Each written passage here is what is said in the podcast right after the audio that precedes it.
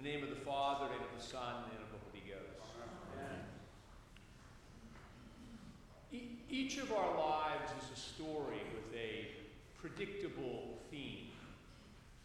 Our actions are motivated by some set of values and principles that reflect the nature of our story. What is our story? The most prominent narratives in our time are that of the consumer and economic man.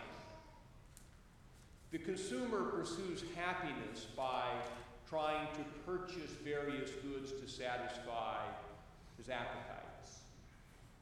Economic man assesses everything in terms of its dollar value. At times, we all live in these narratives. We buy things to meet our needs and wants, and we usually choose the most profitable course of action. However, to live as a Christian means that these narratives are overshadowed and controlled by the larger narrative of faith. Thus, if our consumption would cause us to be unfaithful, we will not consume. If the course of action that makes the most money does not honor God and those made in his image, we will choose some other course of action. The appetite and the dollar must serve God. We can see how this works in the gospel. Jesus was hungry. The consumer says, Get something to eat. But the suggested means of getting something to eat, turning stone into bread, did not honor God and was suggested by the devil. For Jesus, the desire to be faithful trumped the need to consume.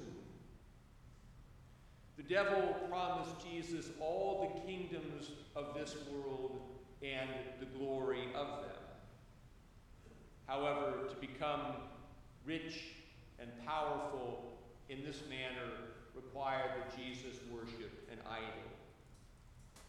Again, for Jesus, the narratives of faithfulness and obedience trumped the narratives of money and power. The story of Jesus is, is the story of the faithful Son of God, not the consumer or the economic man. Of course, as we must always understand when reflecting on temptation, the demonic promises were false. The devil is a liar, and the promised means of fulfillment would not have panned out quite as promised. You get a loaf of bread, but you lose your connection to the Father. You gain the whole world, but you lose your soul. These are our temptations also.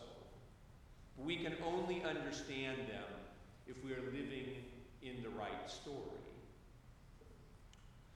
The Bible provides a consistent narrative for what it means to be faithful sons and daughters of God. First, God calls his people. Then, God puts them to a test, which, also, which often involves appetites, money, and power. God's people are called to be faithful through trial in order to enjoy God's blessing both in this life and in the world to come. We see this throughout the Old Testament. The glorious creation is completed and the first humans are put in charge. Then all of a sudden there is a forbidden tree and a temperature. Israel was saved from Egypt by a glorious miracle and found themselves free on the other side of the Red Sea. Then immediately God sent them into the desert for an extended time of testing. David was anointed king. Then he had to spend years running in the desert to save his life from the one who was king at that point in time. Jesus was baptized in the Jordan River and declared to be God's son. And immediately he was led into the wilderness to be tempted by the devil. God tests his people to see whether they will be faithful in duress and in crisis, to see whether their faith in him is real. That's the nature of the test. It tests the validity, the genuineness of a thing. If they pass their test, they can fulfill their vocation as God's people. And if they don't, they can't. The first humans failed the test and were expelled from the garden. Israel failed in the and none of the adult population who failed the test were allowed to enter the promised land. Saul was anointed king and tested. He failed the test and was rejected as king. David was called to be king, and he passed his test and became the type and ancestor of the Messiah. In the Old Testament, all who pass the test do so provisionally. Their successes are offset by notable failures. Jesus is the chosen Son who passes the test.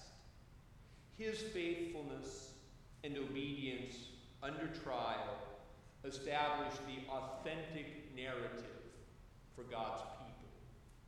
This is the story we are supposed to live. We became God's adopted children through baptism and faith. And in this manner, we have been brought into the story of God's people. The story of Jesus is our story. This means that our faith will be tested. If we ask, why is God doing this to me? The answer is, does this to all of his people.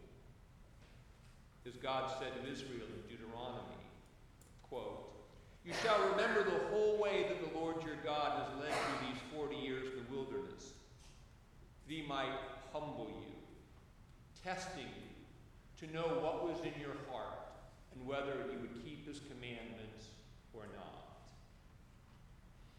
Life in this world is our wilderness. God tests us and asks us the same questions. If we understand that this is our story, we will understand what God is doing in our lives. We will see how our lives connect with the story of God's people through the ages. And we will begin to live a life of prayer in the community of the church that will enable us, enable us to be faithful through our trials. However, if we see ourselves mainly as consumers or as economic man, we will always be wondering why God isn't doing a better job of satisfying our various appetites or giving us more things. We will tend to whine and complain in the wilderness rather than being faithful and contented sons and daughters of God.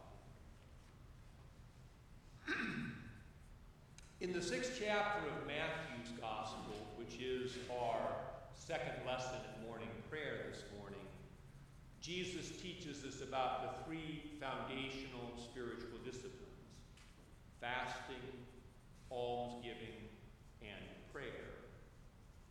It is no surprise that these three disciplines confront the alternative narratives head on. We must fast. We must learn to curb and control our consumer appetites so that they won't control us and we can be faithful in our trials. We must give. We must tithe must learn to be generous to those in need so that we are not controlled by a love of money. For we cannot serve God and mammon. We must learn to, as St. Paul says, pray without ceasing, so that we cultivate an attitude of dependence upon God and His grace. For we cannot be faithful in our trials if we rely only on our own natural strength. Because we are God's chosen people, testing is a central part of our story.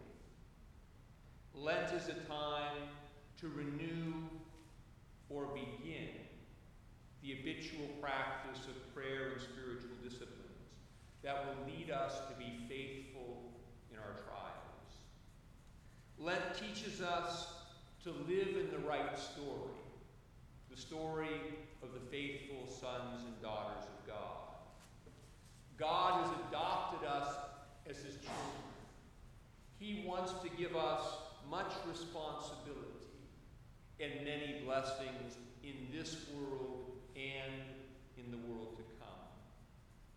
But first, he must test us to know what is in our hearts and whether we will keep his commandments or not.